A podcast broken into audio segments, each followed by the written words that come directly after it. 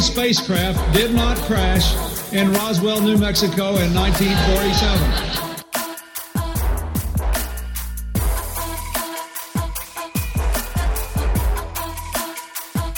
You know flat earthers, I guarantee it. But you don't know who they are because they're afraid of talking about it.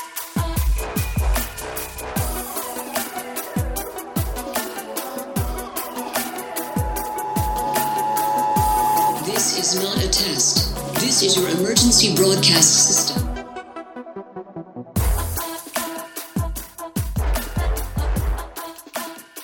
Hello and welcome to the 156th annual Subliminal Deception podcast, your weekly dose of conspiracy theory bullshit. My name is Cody. I'm joined by my pal Phil. How are you? Doing good, buddy. How about yourself?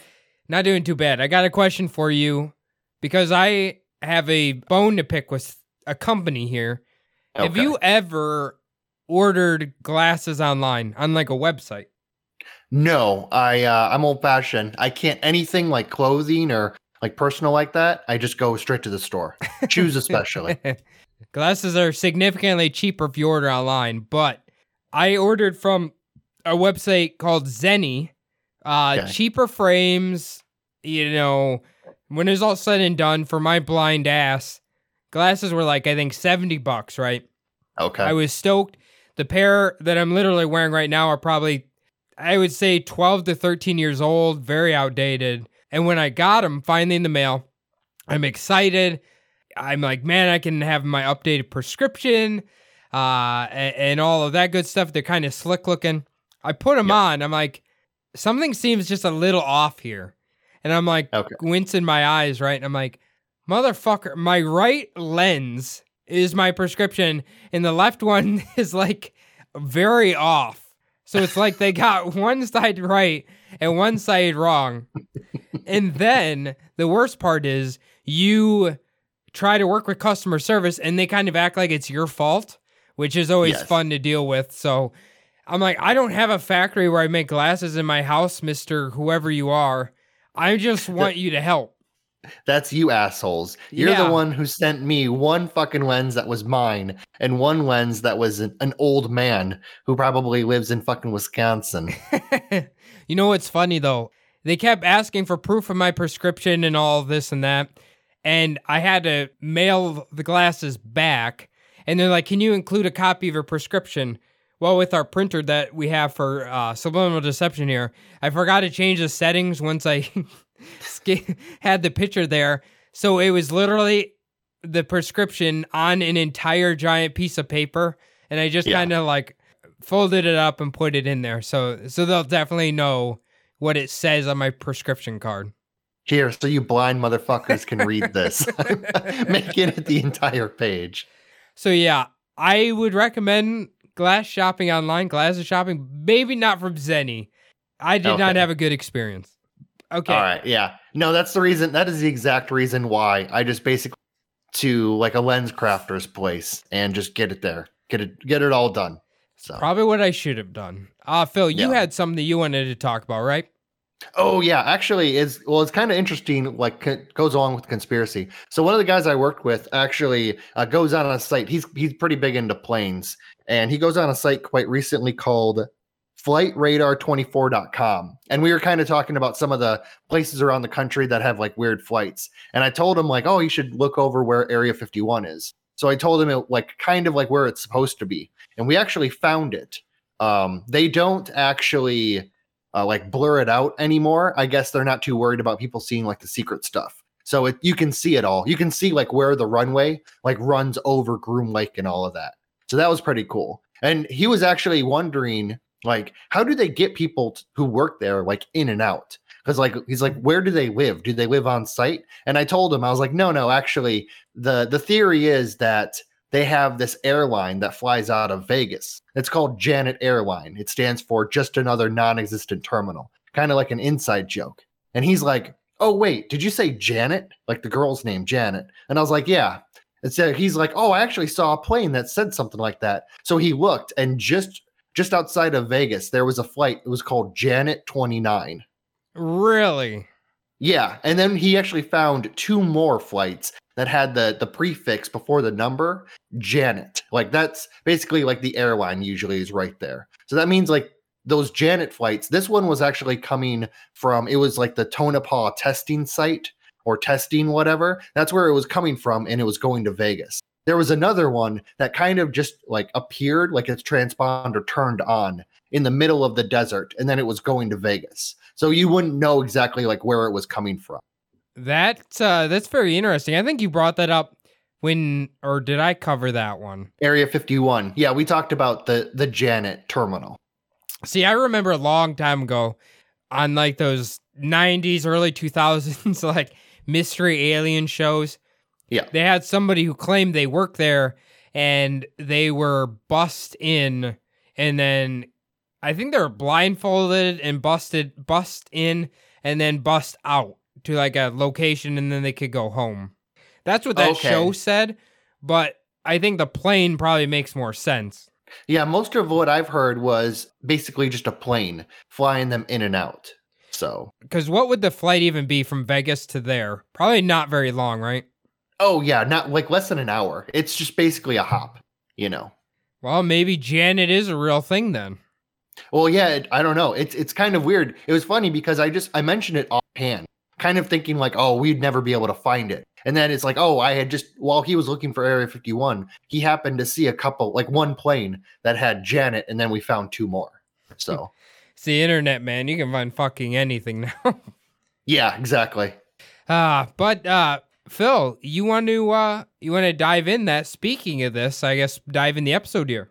Yeah. So uh, basically, speaking about you know airplanes and shit like that. Now, keeping with the same general topic that we undertook last week when we discussed the mystery of Malaysian Airlines Flight 370 and what may have led to the odd circumstances of its disappearance over the Indian Ocean. This week, we will be discussing a more recent plane crash, which included actual CCTV footage of the harrowing seconds before the nightmarish crash. This flight's demise would leave the people of China and the rest of the world in shock and keep investigators perplexed when asking the question what could have caused the crash of China Eastern Airlines flight MU 5735? I don't think I have ever heard of this or maybe I don't think I have.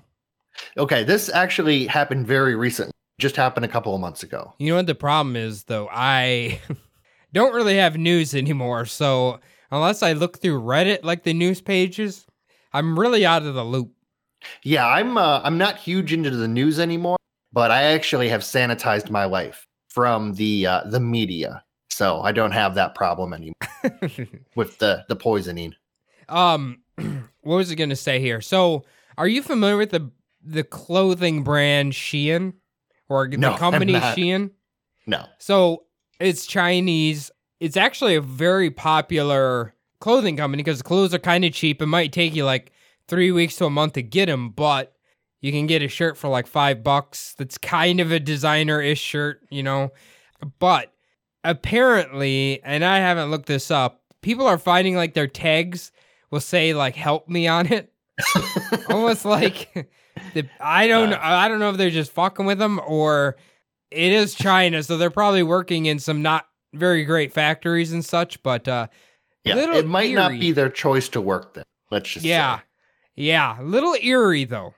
definitely. Yeah, you you do see a lot of documentaries about um, working conditions in China, and a lot of those people are basically forced to live in tenements on the the site of the factory. So they're forced to basically pay rent to the company they work for. They're also forced to work at to buy from their company stores, and they're not allowed to you know quit. Basically, they they're almost like indentured servants, pretty much. So they're just experiencing the early 1900s America uh, in China right now, basically. Yeah, pretty much before the progressive era. That's Yeah. exactly how United States was, especially for people doing um, like menial factory work. And, you know, a lot of the mines were really big on company stores. Yeah, yes, yes, they were. Not a good time. Definitely, no, not a good time. So, speaking of China, it was Monday, March 21st, 2022. and mostly just business as usual for the Kunming Changshui Airport, located in Yunnan Province in southwestern China. When just after one o'clock local time, flight MU 5735 would exit the terminal and, you know, just make a run of the mill successful takeoff from the runway. The aircraft was bound for a two hour direct flight to the Guangzhou Baiyun Airport, located at the coastal Chinese city of Guangzhou. This was uh, it's a very large city near Hong Kong. Now, the aircraft, a Boeing 737 89P, only six years old at the time, was carrying 123 passengers and nine crew members on board. So, pretty small flight, uh, just kind of going, you know, a little, a little hop, basically. How? Uh, the 737. I think that's probably the one I've flown on the most. I would assume. Do you think 123 passengers is almost maximum capacity? Well, no. Um, so it probably had capacity for like a little bit more if they really cram people in there. But yeah, it's basically what you think of when you think of like kind of a domestic airplane. Um, it's the single, you know, the single aisle down the middle. It's got three three seats on each side. You know, not a very big cabin. You can see first class kind of deal if they have first class on Um, you know Chinese aircraft. Now, judging by the date, do you think they were able, if they wanted to within the two hour window, watch Space Jam 2? Ooh, possibly. Okay. Yes, I do not exactly know what uh what in-flight movies they get or if they even have the little screens in the back of the headrest. So, if you don't have those screens in the back of the headrest, there's no reason to fly. Have you watched Space Jam 2? I'm No, I have not. okay. There, there's a neighbor of mine. I've seen him. I haven't seen him in a while, but he was walking around um, with a Space Jam NBA jersey, and on the back it said D Duck. Um, I haven't seen him in a while. I'm kind of wondering if he didn't get sucked into the Space Jam world, but um, Dude, wearing that jersey, he's probably plowing through pussy right Yeah, now. That's he- probably why you're not seeing him. he You got a might see the line of women just like queued outside of his home. Yeah, he actually got abducted by hordes of beautiful women because of that limited edition D Duck Space Jam jersey. you see him out of his window. yeah. Cody, Cody, Help. Cody, help. Send Gatorade. Please help. I need electrolytes now. Uh, now, as far as the takeoff and majority of the flight goes, everything really went as planned with the plane, uh, reaching its cruising altitude of about 29 to 30,000 feet. This is when, out of nowhere, this plane suddenly begins a rapid descent, aiming the nose of the plane straight towards the earth. It actually did pull up slightly at about seven to 8,000 feet before again beginning to really just nosedive directly down to earth. Uh, ended up going straight down into a mountain. Uh, air traffic control and fellow planes in the area uh, were claiming that they were trying to radio the pilots and trying to like just get communication with flight MU 5735. Now, the plane made contact with the ground just minutes after its initial descent. Uh, this was at 222 China Standard Time. It reached a maximum speed of 31,000 feet per minute, which is about 352 miles per hour. So within 22 minute or no, I'm sorry. It took off at about 1, correct? So yeah, it took off at about 120. So about an hour into the flight. Okay, so when it was crashing here, did, did you just wrote this 31,000 feet per minute per minute? Okay, right. Yeah. Okay, so So, so last week Yeah. you said 15,000 feet per second, which I looked up. That's actually 10,000 miles per hour. okay, so definitely not that. So it's probably like 1,500 maybe feet per second. Yeah. So what you were talking about last week was probably 15,000 feet per minute. Per minute. Okay, yeah. Per yeah. minute. Yeah. Okay. 15,000 minute. per minute. Okay. Yeah. Anyway, But I mean, this is uh I mean, if you watch the video of when it um when it does crash, there was like I mentioned CCTV uh footage taken of the plane um, plummeting into earth and it is coming straight down. There's no no control over it, no nothing. It's just like it's a brick coming down, just straight down. so it just basically from the time frame here, uh, the plane took off fine. It was in the air. A little less than an hour and a half. Everyone was served probably their peanuts and and whatever drink they eh, were wanted at the time, and then it just just plummeted down, huh? Yeah. So uh, for the two-hour flight, it was in the air for about an hour. Uh, apparently, it was about to start its descent um, down to to come down to the next airport where it was going to land, and that is when the plane plummeted down. Huh. Okay. So I'm guessing we're going to get to the bottom, or at least try to, of what exactly, why that happened. Yeah. Well, they just were able to decrypt the, well, analyze, I suppose, the flight recorders that they recovered just a couple of weeks ago. They think they have a pretty good idea about what happened, but there is also a bunch of conspiracies, of course, that I'm going to throw out there. Uh, I- Some from the internet, and actually one from the guy that I work with. Who was telling me about Okay. Flight Radar 24? Uh, let me- let it's, me- it's a it's a fresh one. Uh, stick stick around till the end because it's pretty good. But it's a fresh one you're not going to find on the internet. I'm going to throw out one right now before I know any more information. Is it pandas? Close. Okay. So the pilot announced overhead that he had just got a special item in the mail and he was wearing it on that particular day. And it was a, a limited edition D Duck Space Jam jersey. And when all the women heard that, they flooded into the cabin and then, caused a weight imbalance and it went Yeah. straight down. well, they were trying to trying to get him, you know, mate with him, and his back was pushed against the steering wheel, and then it just went down. Yes, that also could have happened. You never know when you get those Space Jam jerseys what uh, what can happen. I okay, well, Ultimate aphrodisiac. yeah, it's stronger than panther piss, man. It's uh, it'll get them. all right, but in all seriousness, we'll uh, I'll, we'll keep listening here and see see more some inf- more information about this. Now, witnesses on the ground claimed that the plane had slammed straight into the mountain, nearly perpendicular to the ground when finally making contact. And what followed was a massive fireball, with large plumes of billowing smoke rising from the wreckage.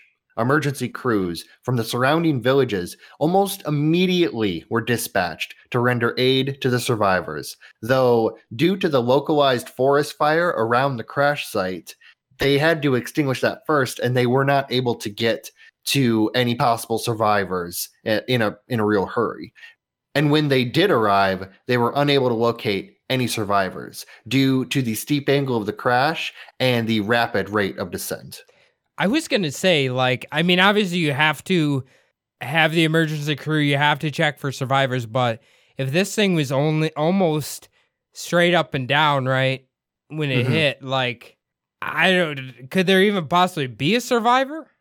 no not at the angle that it hit um not at the speeds like so when they heard that there was a plane crash normally when you have a plane crash it's going to come in at a much less steep angle. Normally the pilots are fighting to keep it in the air and trying to get the smoothest possible landing that they can at the smoothest possible place. Pretty much this is the exact opposite of what you would expect with a plane crash.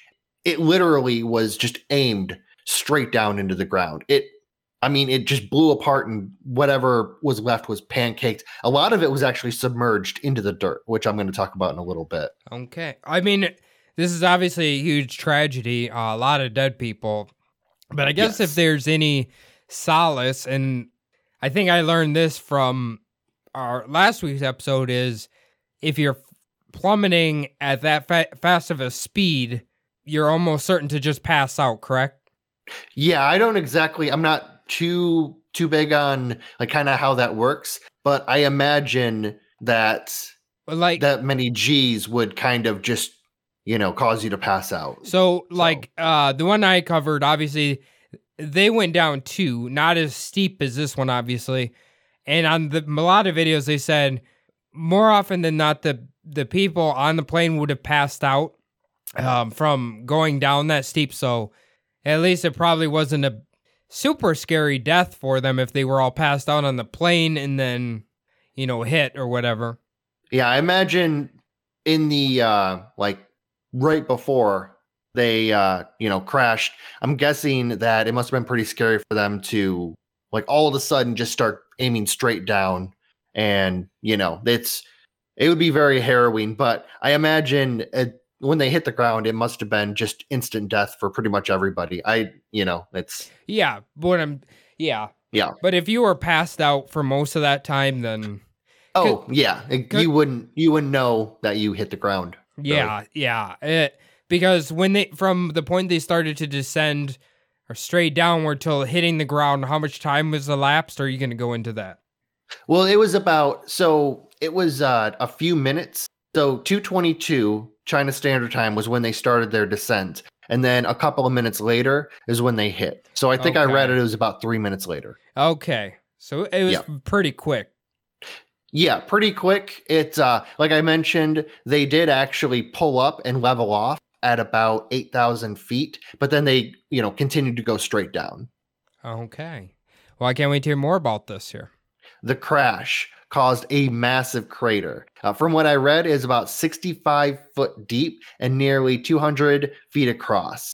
Now, this is according to uh, Zhang Jiwin, an official with the Guangxi government. He said that 800,000 cubic feet of soil had been excavated and 49,117 pieces of the plane had been found. And this was in just about a week, two weeks after the plane crash occurred. Much of the small pieces of wreckage were actually scattered around the sites, with some of the pieces embedded underneath the soil. Uh, by the end of March, all 132 people on board the flight had been recovered and identified. Okay, that's I mean that's good. They got closure. They've got the bodies for the families and all of that. Um, damn, sixty-five feet down though. That is crazy. Yeah, it. I mean, the larger pieces of the aircraft, you got all of that momentum. It's just like if a was going down, it just you know went down through the soil and then brought up the soil, you know, up and around it. So it kind of like buried itself pretty much. And you actually see pictures of the crash site. All of the soil is upturned, basically.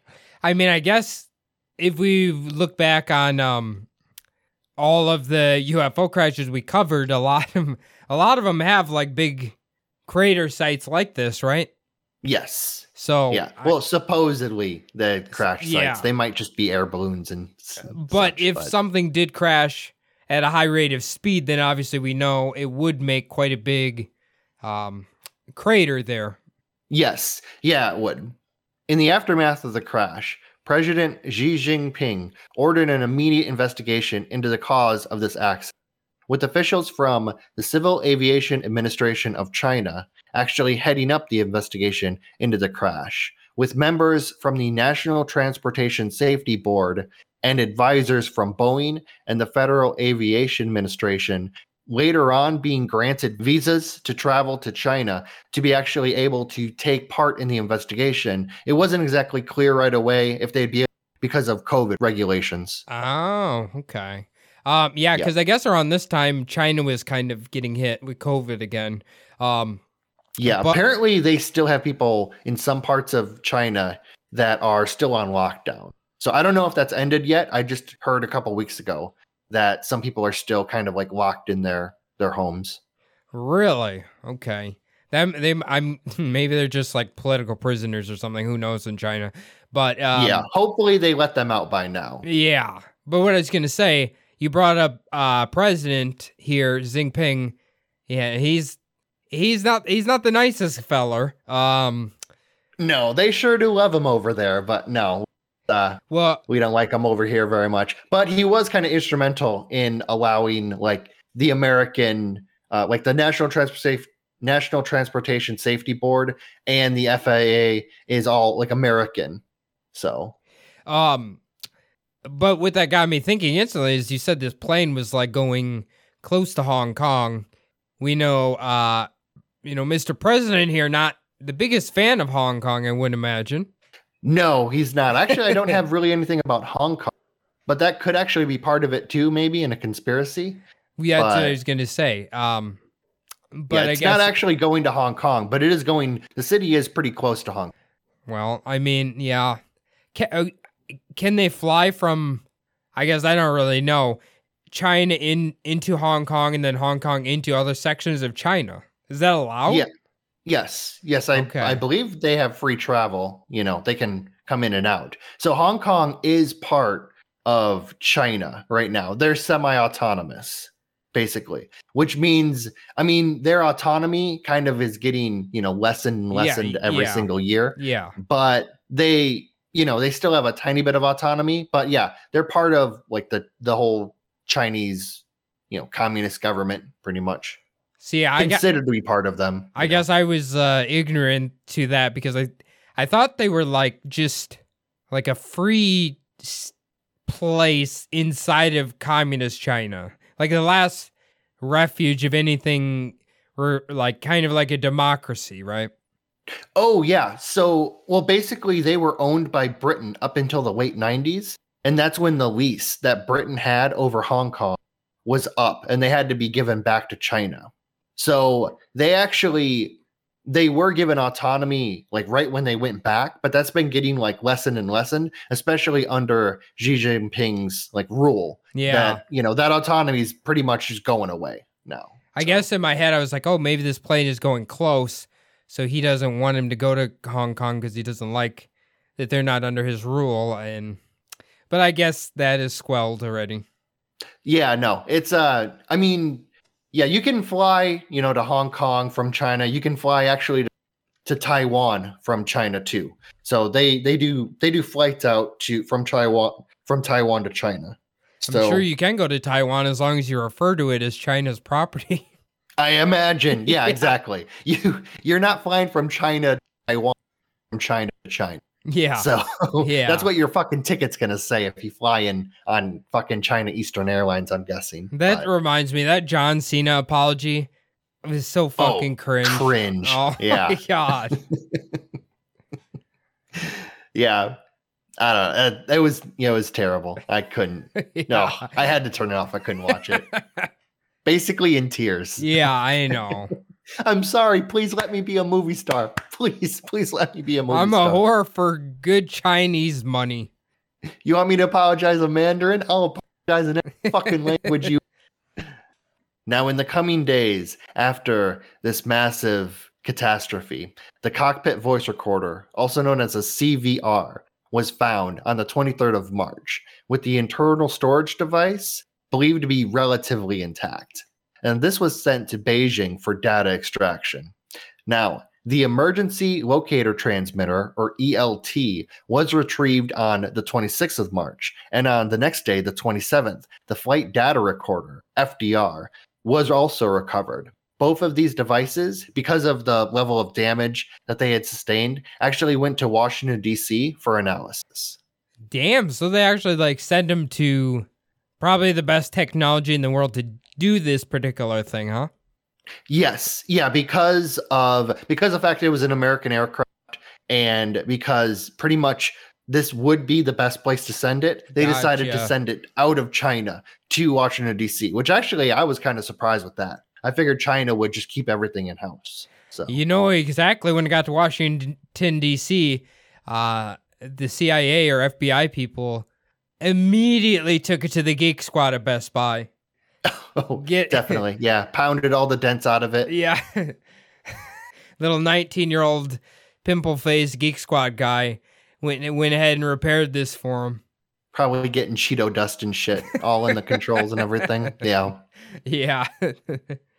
Now, when I first really heard that this plane was from the state owned airline uh, known as China Eastern Airlines, kind of what I was really thinking at first was what kind of maintenance were these aircrafts? You know, was the maintenance at all like known as to be like subpar? Um, possibly like the regulations that the government of China the regulations that they had were those not as good maybe as the american regulations that we have here maybe they were like playing a little fast and loose uh, actually you would be severely mistaken if you thought that like i did so apparently the chinese model for aviation safety was actually modeled after that of the american faa uh, it is actually now considered to be even more strict than that of the american model that it was formed out of.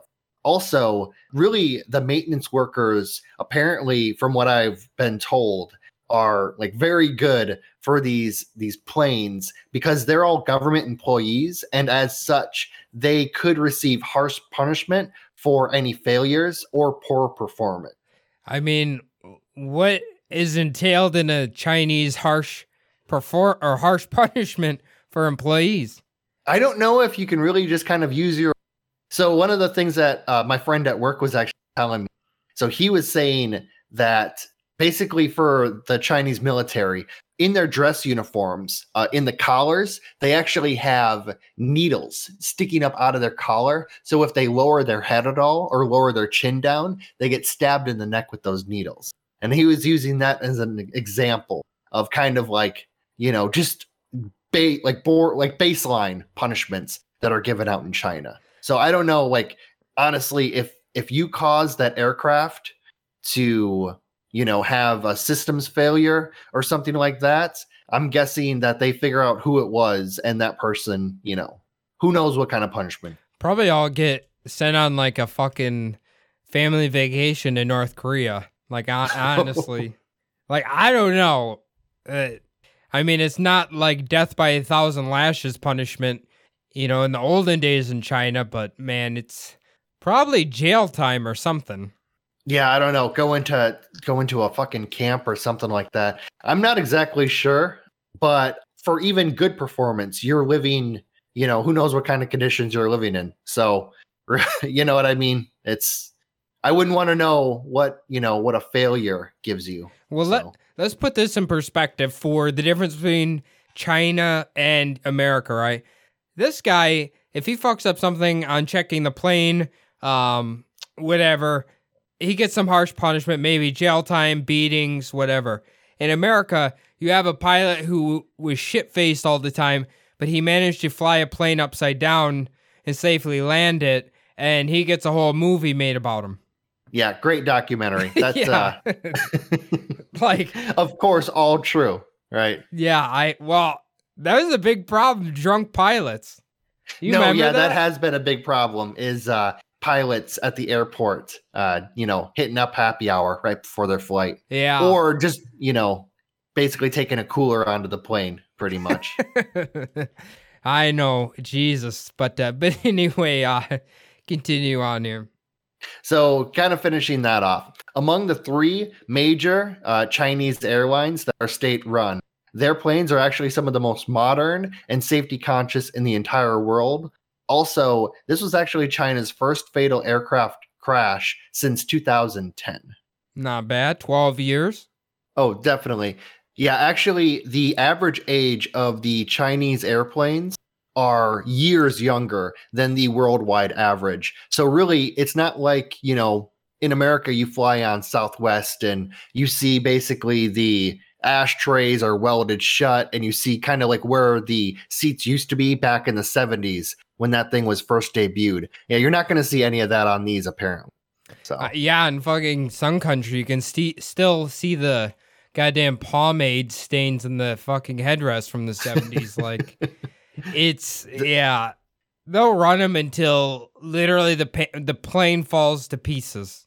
Oh, definitely. And it is always a little bit scary when they give you um basically they used to put me uh every once in a while in the the seats where the the exit rows are. The problem is they've moved the seats around so much that basically your seat on those shitty airlines is like base is covering up where the exit should be.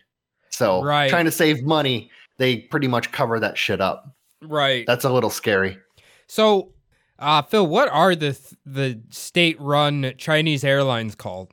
All right. Well, the three major ones are China Eastern Airlines, Air China, and China Southern Airlines. Uh, from what I was reading, China Southern Airlines is actually the biggest one, the one that kind of runs the most planes, has the most hours up in the air. Kind of, it's basically centered around where a lot of the people live, which is on kind of like that southern coast. Yeah, I was gonna say, I when you first said Chinese Eastern Airlines, like obviously the one that crashed, I was like, that's an interesting title for that airlines. But then, yeah, it's Southern. Uh, I guess Western China, like is probably the least populated area, huh? Yes. Yeah. In China, most people live within, I believe it's like 100 miles of the coast. And then you get, you start getting out to the, like the central um, Chinese area. And then like they, they acquired that like entire region to the west. And like not a lot of people live out in Tibet. So Right. basically everyone lives like on the east and the southeast. Right, right. Yep. Um, so if do all these airlines come to America, or, or do you know, or is it just these are strictly like Chinese airlines? The so the flight that we were talking about was domestic. I'm not exactly sure if any of these actually fly. I believe I have seen Air China. That was going to be Wow. my guess. Yeah, while I was at um, LAX, I believe I did see Air China, but I'm not exactly sure. Did you see Chinese Janet?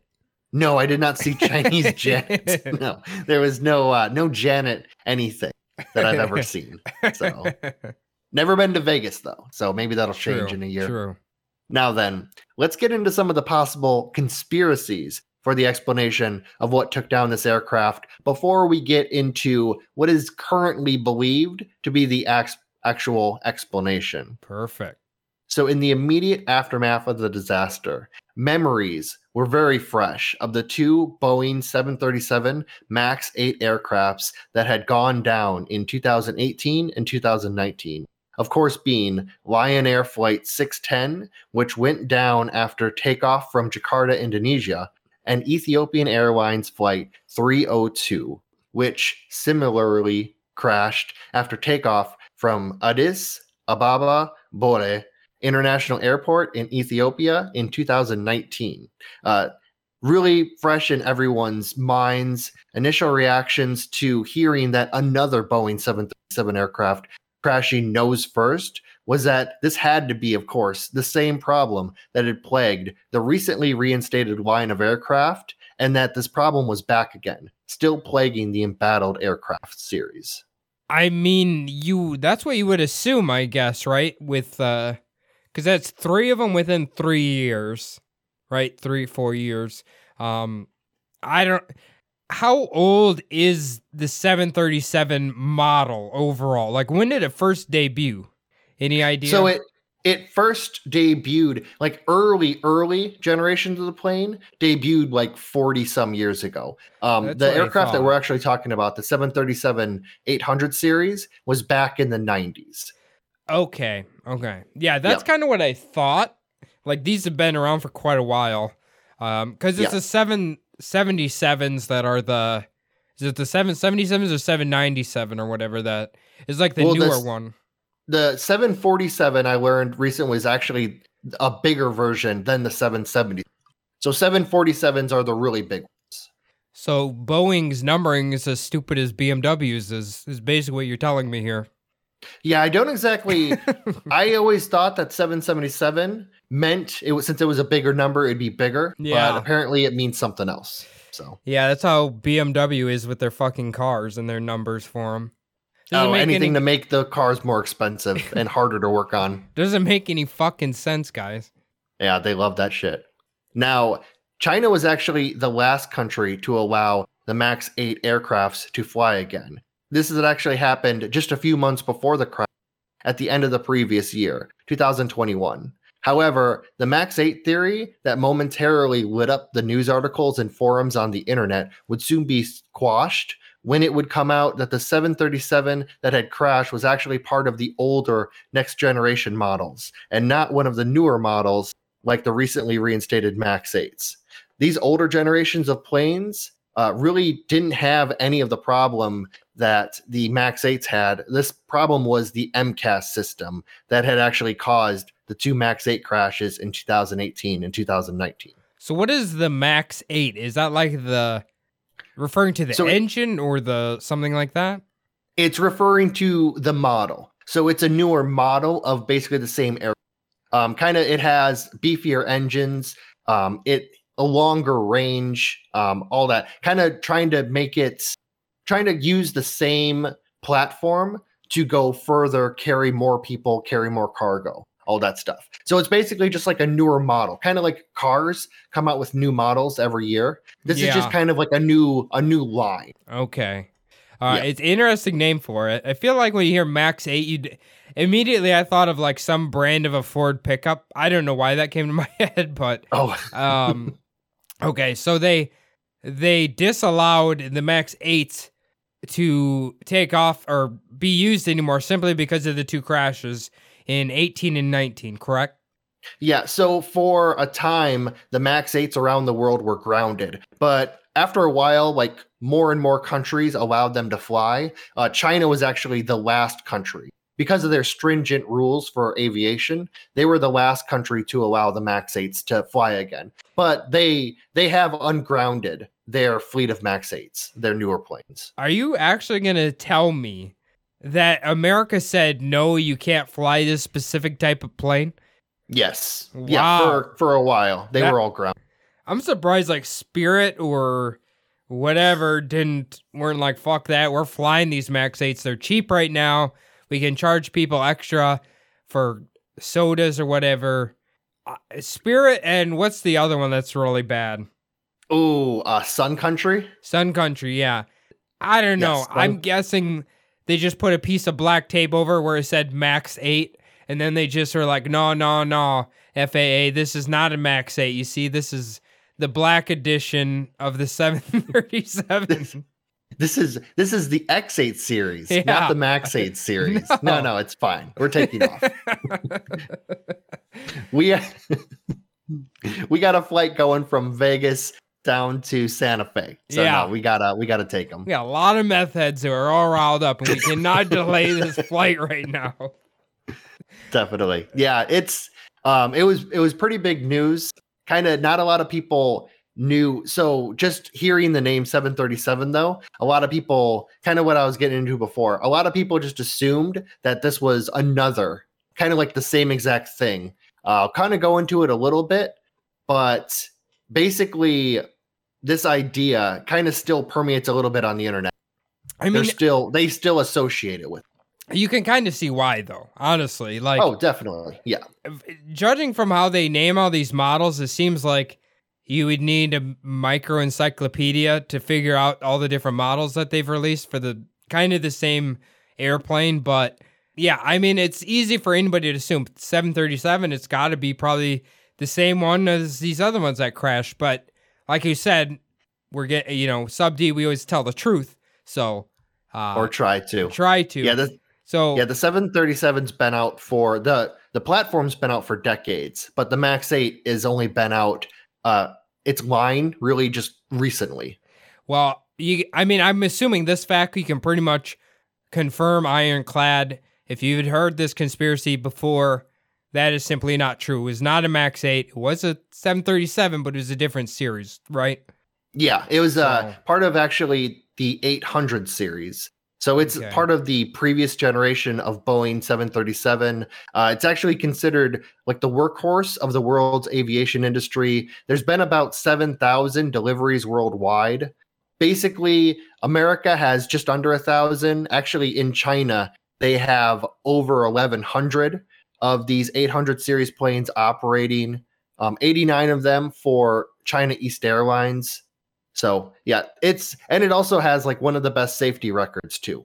So I was to say Com- this. yeah, completely doesn't have those problems as the MCAS. Yeah, okay. Yeah, I think, I guess in my head, whenever I, ever I hear 737, I'm like, oh, that's pretty solid. They've used that plane. There's a lot of airlines that use that plane. I probably have rode on this this the most. I'm assuming. Oh yeah, for domestic flights, you've if you've ridden like a decent number of domestic flights, you've definitely ridden on one before. Yeah, because uh, the 777, I think, is the one I probably took to visit you in London because it had like the two, four, two seats. I think in rows.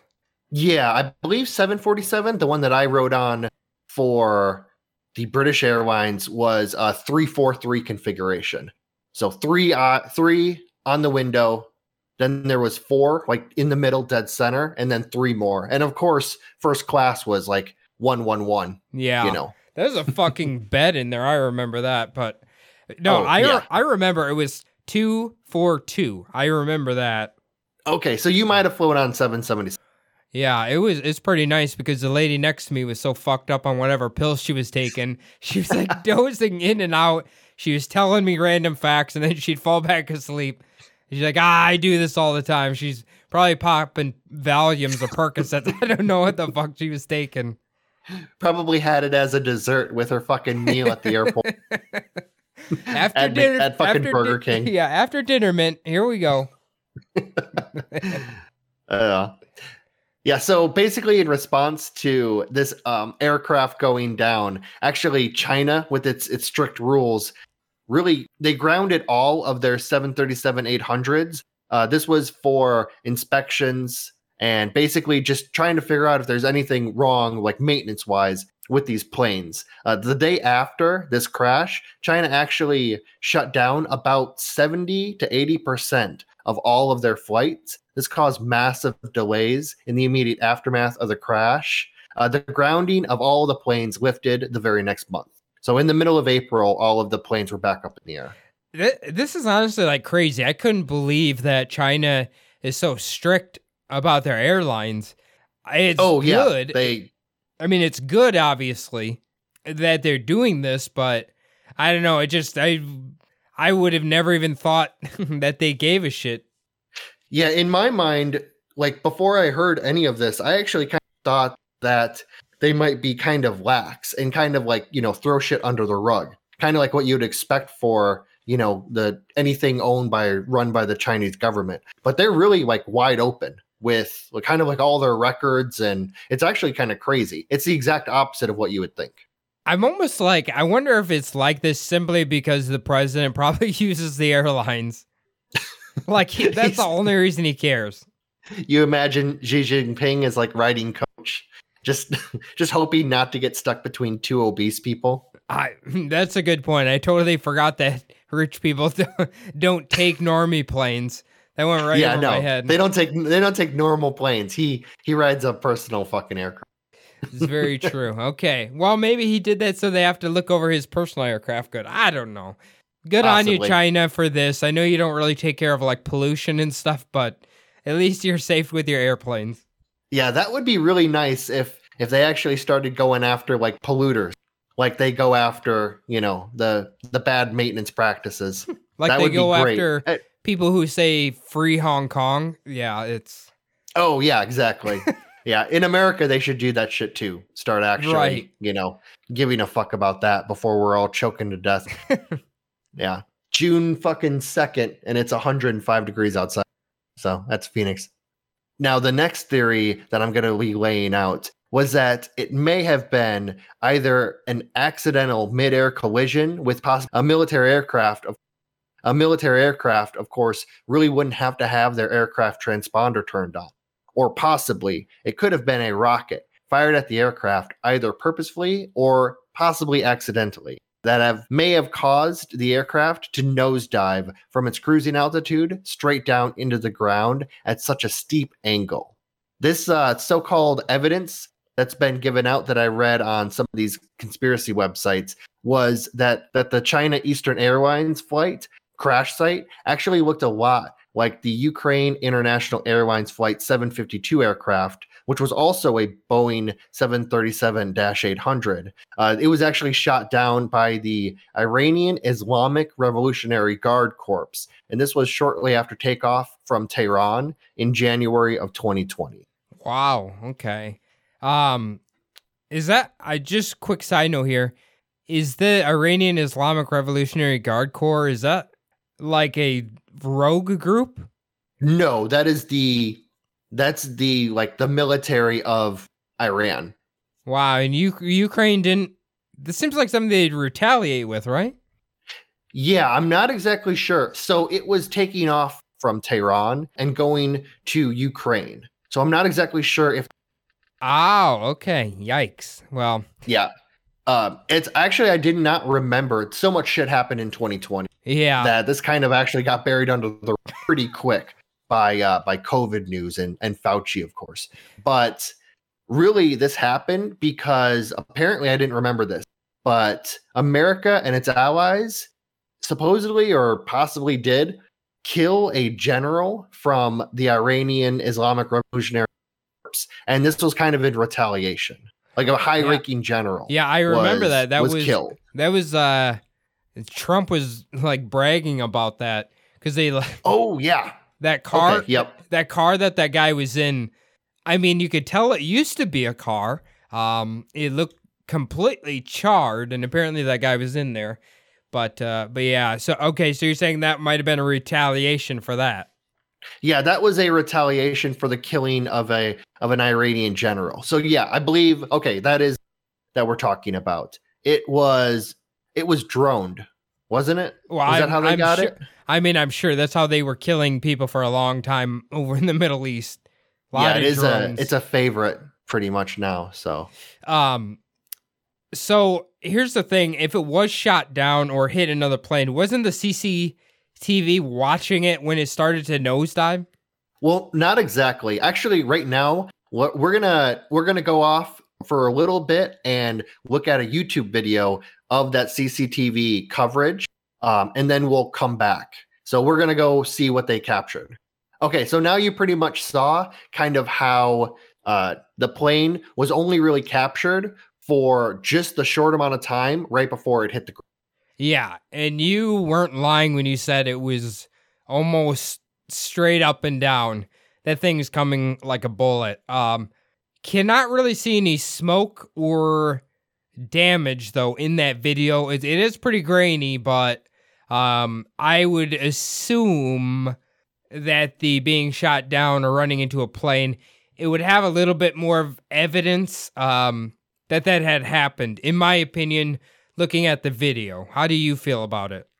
Oh, definitely. Yeah. We actually watched two different. I didn't realize it until um, it was actually a little bit further down. The video that we just watched was called Video Shows China Plane Nosedive Before Crash.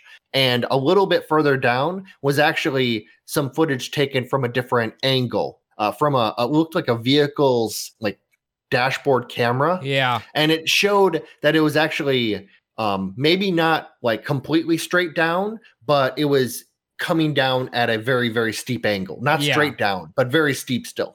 Yeah, But yeah, you can see from especially the CCTV um, security camera footage, really that that theory doesn't really have much. It doesn't really hold much water because, like you were mentioning, you can see that the plane is pretty much still intact. And there's not a whole lot of smoke billowing from it, as if it was, you know, just hit by a rocket or had a suffered a midair collision.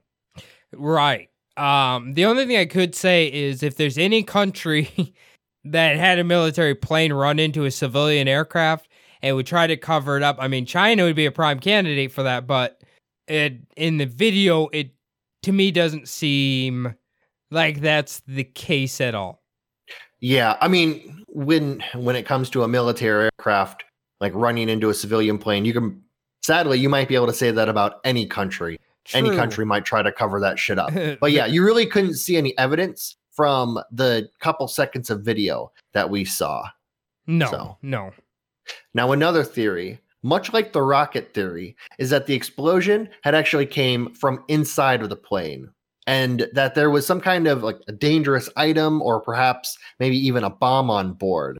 Really though, this one also kind of falls apart pretty quick because they have actually recovered like every single like piece of wreckage that they found. They've analyzed for explosive materials. They've tried to find any you know any type of equipment that might explode they really haven't found anything like out of the ordinary that would cause such an explosion amongst the wreckage of flight mu 3735 Right. Um the I guess the, again, being China, if that was the case that there was a terror terrorist of some kind who blew up the plane, I don't know, they probably wouldn't want to blast that out in the open like America likes to.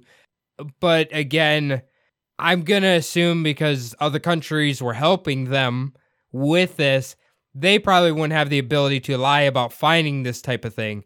Uh, no there was a lot of a lot of help coming outside like the faa and you know the american basically all of these people who are coming in to consult them uh, they all you know were witness to a lot of this wreckage they were all probably helping out you know, to analyze any of the like chemicals and shit that they found on, you know, any of these parts. So I'm guessing, yeah, you're right. I doubt they could hide that.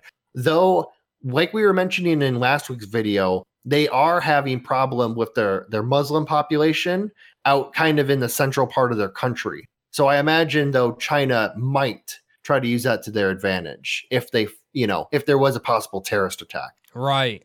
Yeah, that's a good point too. Um, but yeah, again, I would assume if there was an explosion, probably be at least a plume of smoke coming off of it when it's coming down, or something like that. Wouldn't you think like maybe a fire, a little fire's visible, something like that?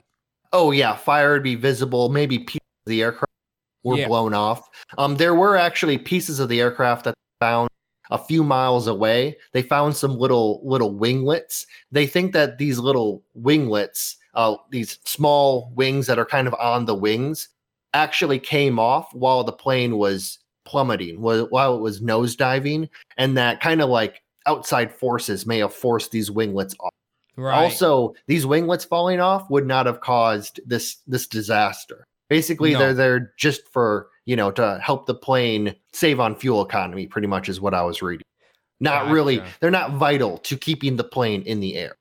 gotcha. Okay, I, that makes sense. Yeah, if they lose one, they're not going to fall out of the sky. Basically, No. is what I'm saying. No. Now, one of the stranger theories that I found on the internet and that I'm going to mention next is that the aircraft could have actually, or allegedly, possibly, been hacked. Now, this would be a hacking due from a Bluetooth device from inside the plane, as the systems on the aircraft are older. And supposedly, from what I was reading, they are susceptible to remote hacking. Though in the article that I read, it sounded like this kind of hacking would not allow for really much control over the aircraft for the hacker, uh, really only resulting in the hacker being allowed to control the aircraft, basically crashing it. So, I mean, that is exactly what happened. It was, you know, just kind of aimed, pinned straight down. So, I mean, that does kind of go along with it, but there's no real reason to do this. No. So, especially for like a kind of a short little flight. Like, why would a hacker want to crash this plane for a two-hour flight? The pretty nondescript flight, I would assume. Yeah, you would imagine, unless it was some kind of suicidal like situation for the hacker, anyone who was inside of that plane and trying to hack the plane would want to keep the plane in the air and then do whatever they wanted with it. I, I doubt they would just immediately send it straight down into a mountain. Right. And let's be real. Most hackers, they want money. They don't necessarily want to kill people. Yeah, and I'm I was trying to think of if you were trying to hack a plane, like a hacker would want to do it from somewhere where they were more comfortable. I doubt that they would want to jump on the plane and hack it from there. They might try to do it like remotely. Like Right. obviously from, you know, somewhere in their home or maybe somewhere where their internet couldn't be traced. So you're saying in this scenario, for this person to hack it, they would literally have to have been on the plane. Yes, from the from the stuff that I was reading, it would be like from inside the plane using like a so apparently what I was reading, they were talking about the systems and monitors are run by like really old versions of Linux is apparently how you say it. Yep. And yeah, Linux and this is supposedly what makes them susceptible to hacking. Uh one of the things I was reading was saying that Linux is basically like kind of a hacker's choice for like software or something like that. I have no idea about computers though. It's, so I have I have nothing. I can barely turn mine on. I mean, Linux has been a competitor of Windows forever. It's kind Mm. of just it's I think it's a lot more user friendly is um kind of the main thing about it.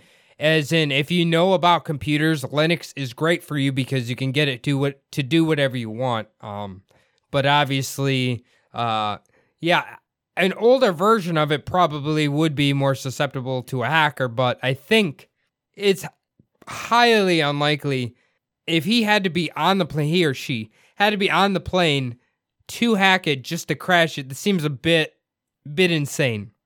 Oh yeah, definitely. Like That- that's a. It sounds like the plot from like the latest Die Hard movie. Like it just doesn't make sense. Oh yeah, but in that version, he would have complete control over the plane and be able to fly it around.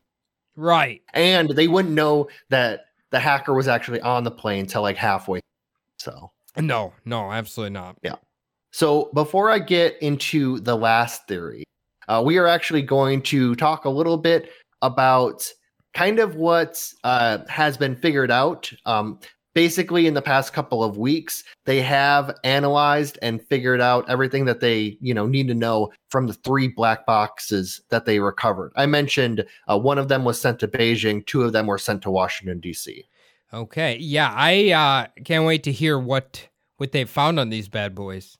Definitely. So after having analyzed the investigators have concluded that flight MU3735 actually went down due to internal actions taken inside the cockpit.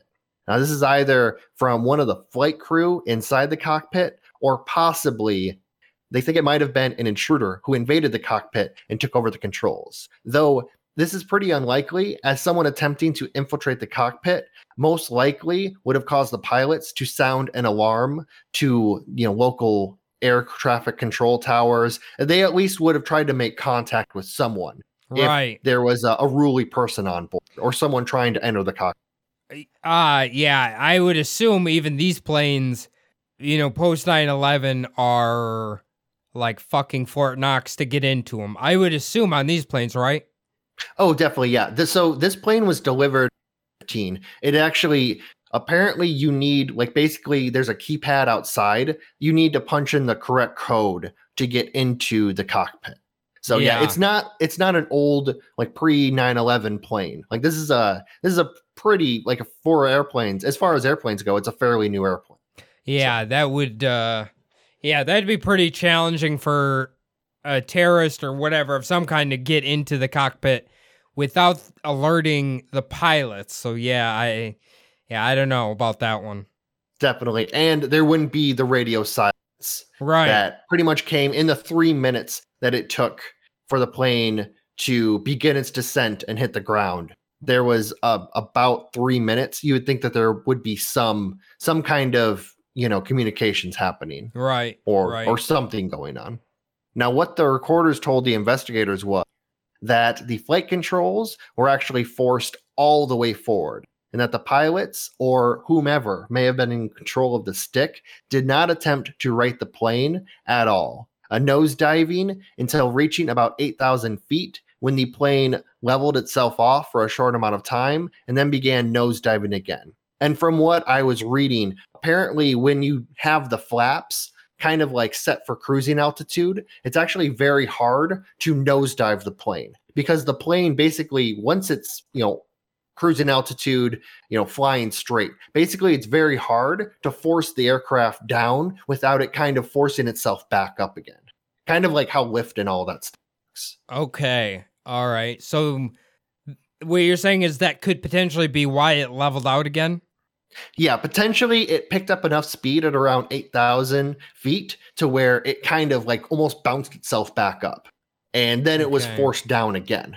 Huh. Okay. Well, the uh the plot has been thickening here, Phil. So what are you going to lay out for us because this is very intriguing. It's very eerily similar to what we talked about last week. It's it's pretty I mean they uh this obviously we talked about last week when the plane lost communication, they flew around for a while and then flew almost down to Antarctica before, you know, like hitting the ground. Um or going down into the was it the Indian Ocean. Yep. Yep. Um, this plane just kind of went straight down um, right away. But basically, I'm going to tell you just a tiny bit about the three people in the cockpit at the time. okay. So, Captain Yang Hongda had been employed as a Boeing 737 pilot since January 2018. He had had a total of 6,709 flight hours. The first officer, uh, Zhang Jingping, uh, was actually the more experienced pilot. He was amongst China's most experienced commercial pilots. He had 31,769 flight hours. He was also a flight instructor for China Eastern, having trained more than 100 captains himself. Uh, he had actually been awarded the honorary title of Meritorious Pilot of Civil Aviation in 2011. So he was just like the captain of the last week's episode. He was extremely experienced. Yeah, thir- almost 32,000 flight hours. Whew, that's a lot.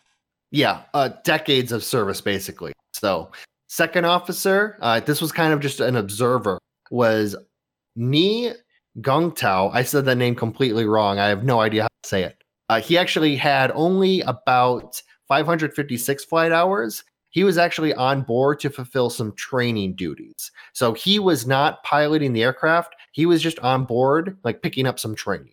Gotcha. Okay. Another trainee and another very experienced pilot. So that is Yes. an interesting connection there. It's interesting the more uh, experienced one decided he's just going to be the first officer of this flight. But I Yeah. guess maybe just didn't want the captain duty or something.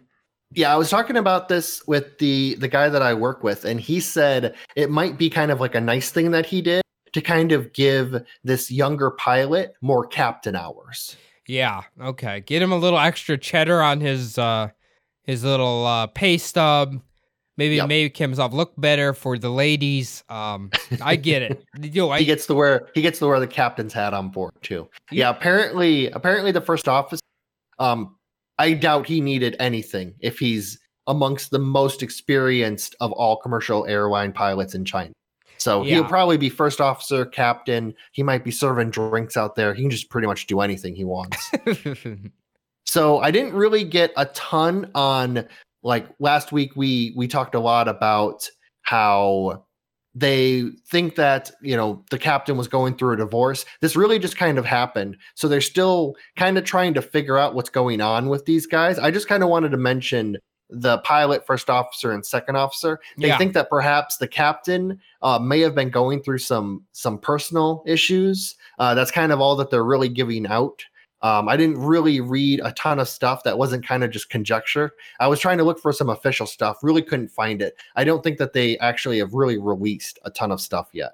Yeah, so it'll pro I like you're saying it'll probably come out over the next year, two years, something like that.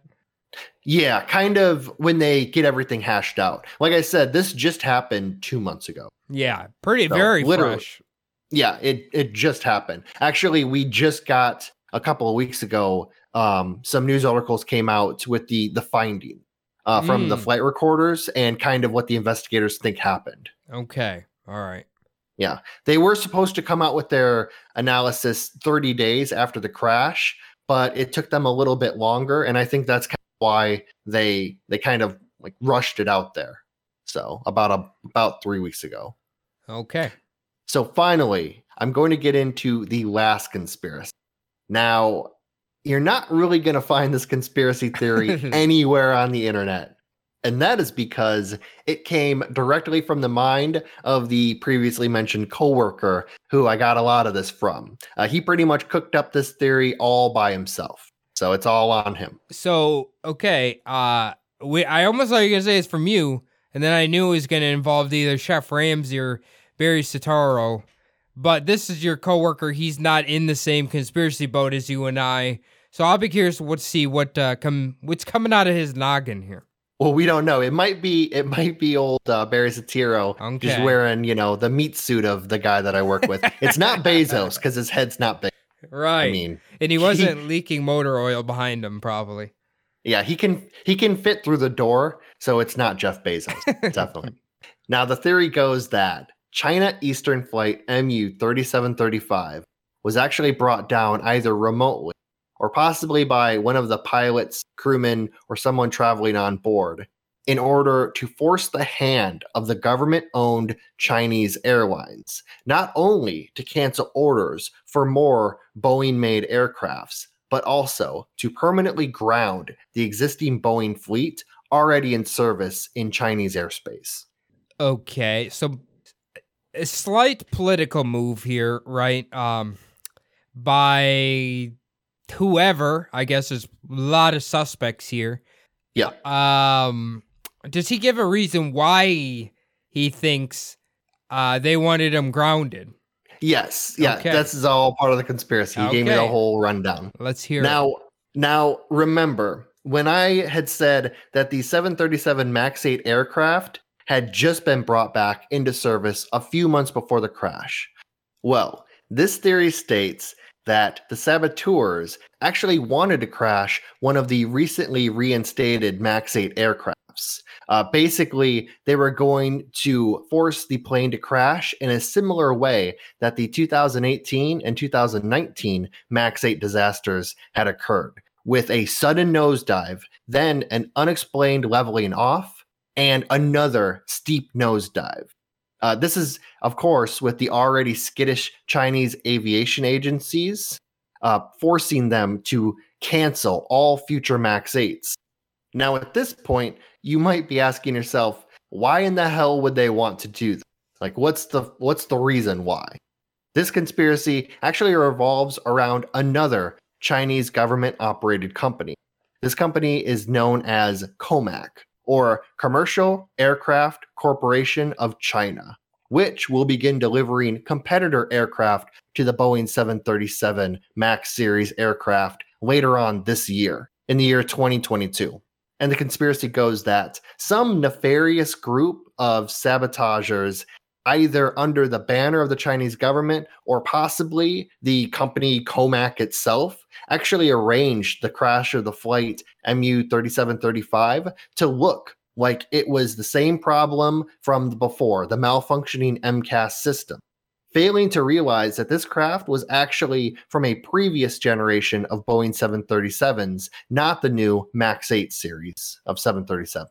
Okay, so this Comac is trying to um get their a- aircrafts as like the main one instead of the Boeings. Is that kind of where we're going here?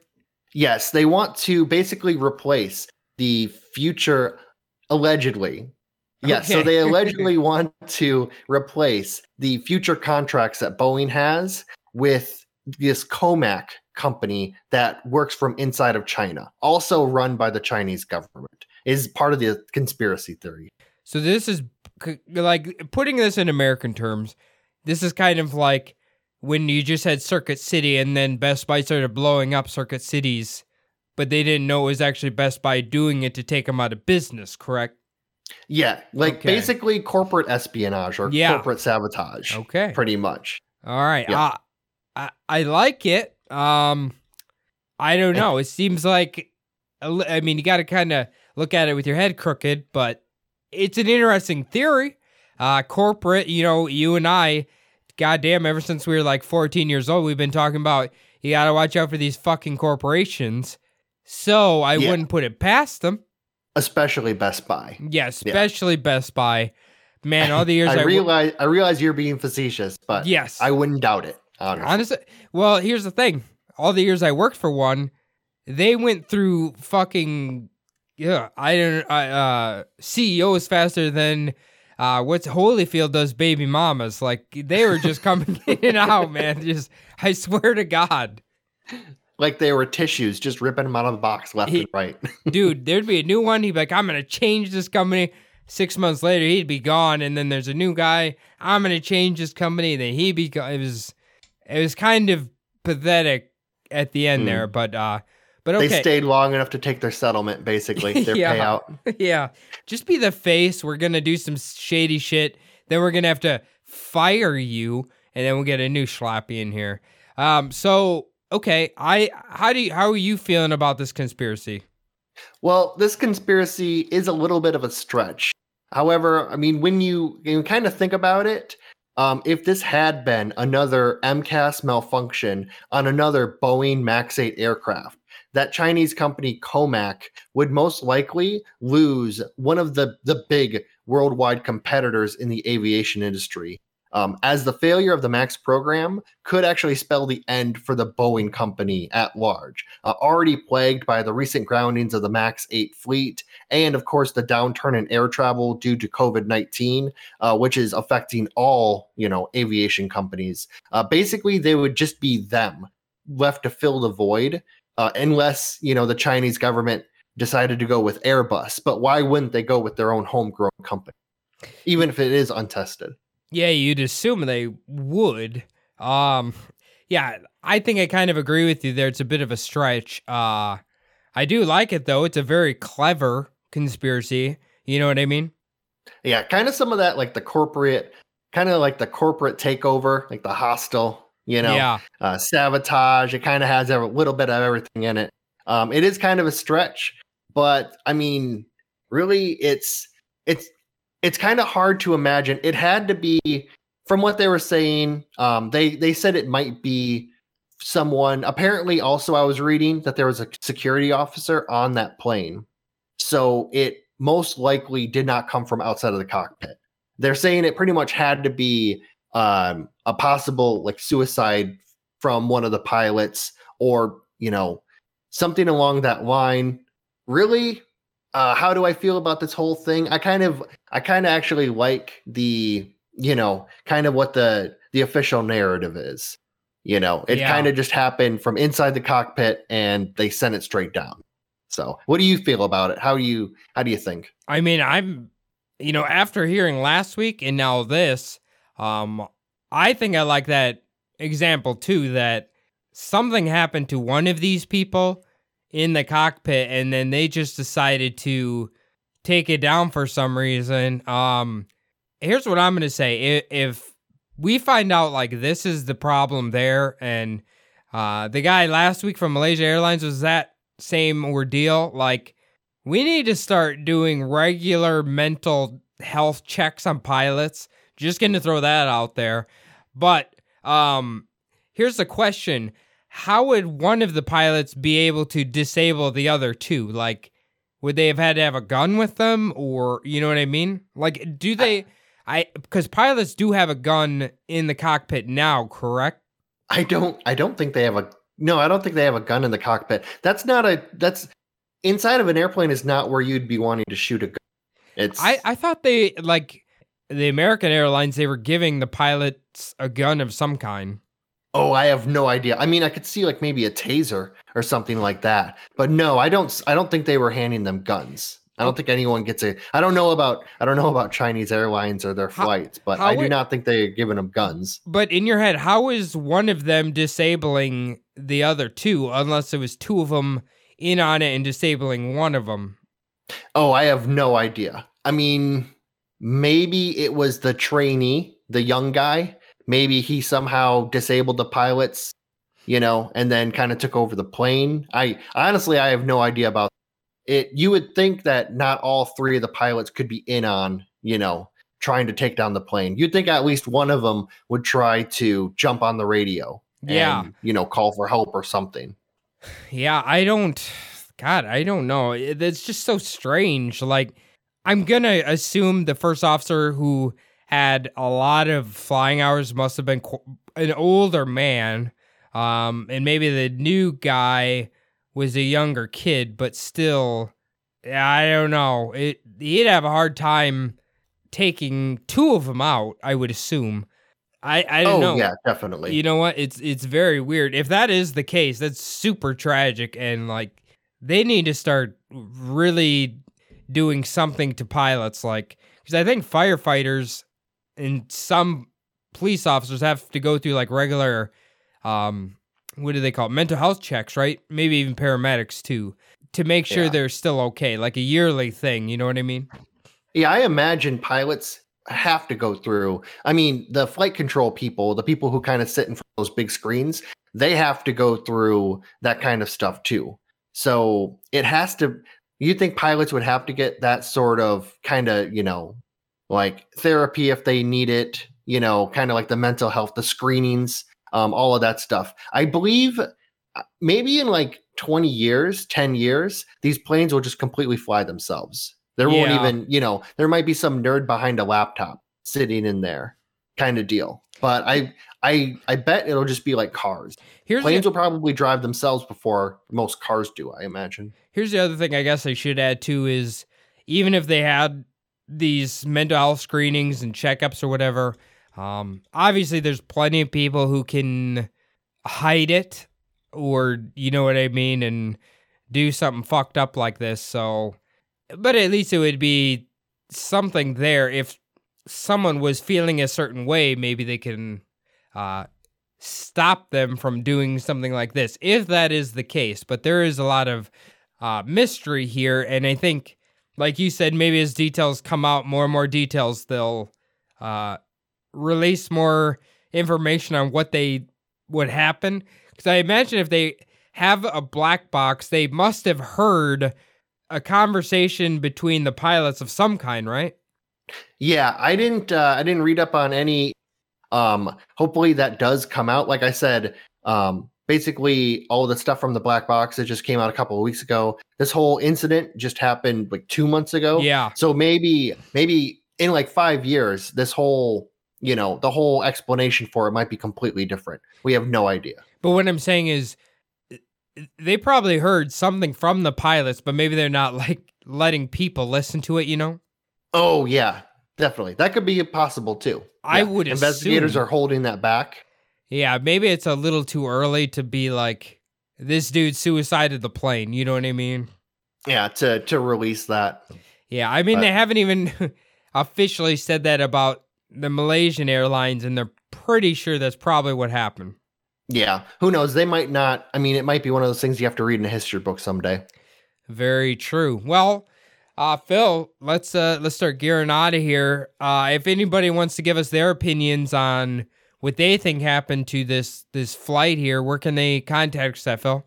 They can hit us up on our email, subliminaldpodcast at gmail.com. Uh, we love hearing from everybody. You know, it's great to hear all the, the great ideas and just everything, all the support you guys give us. Uh, thank you for that. Cody and I also have an Instagram, Subliminal Deception Podcast on IG. Uh, once again, thanks for all the support, all the likes and everything from that. Cody and I also have our own Instagrams. Mine is SDPodPhil. Cody, you got one? Yeah, you can follow me at Cody. Um, just follow me. I don't use it too often, but I will reply to your messages. Uh, the last thing we need you guys to do is to log on to iTunes, leave the show a five star review. Doesn't particularly matter what you say, just preferably write anything in there. Hit the five star. Thank you to everybody who's taken the time to do that. If you're a Spotify listener like most of the world, it is even easier. You just hit the five stars. You are physically unable to write anything. Five stars, submit. Real easy. Thank you to everybody who's done that. It definitely helps us reach a wider audience, which we greatly appreciate. Uh, Phil, beautiful episode. I love it. Back to back mysterious air crashes that do have quite a bit of similarities and technically are both unsolved still. Uh, excellent episode, Phil. Thank you so Thank much. you. Uh, Ed, we'll see you guys next week. Thanks, guys.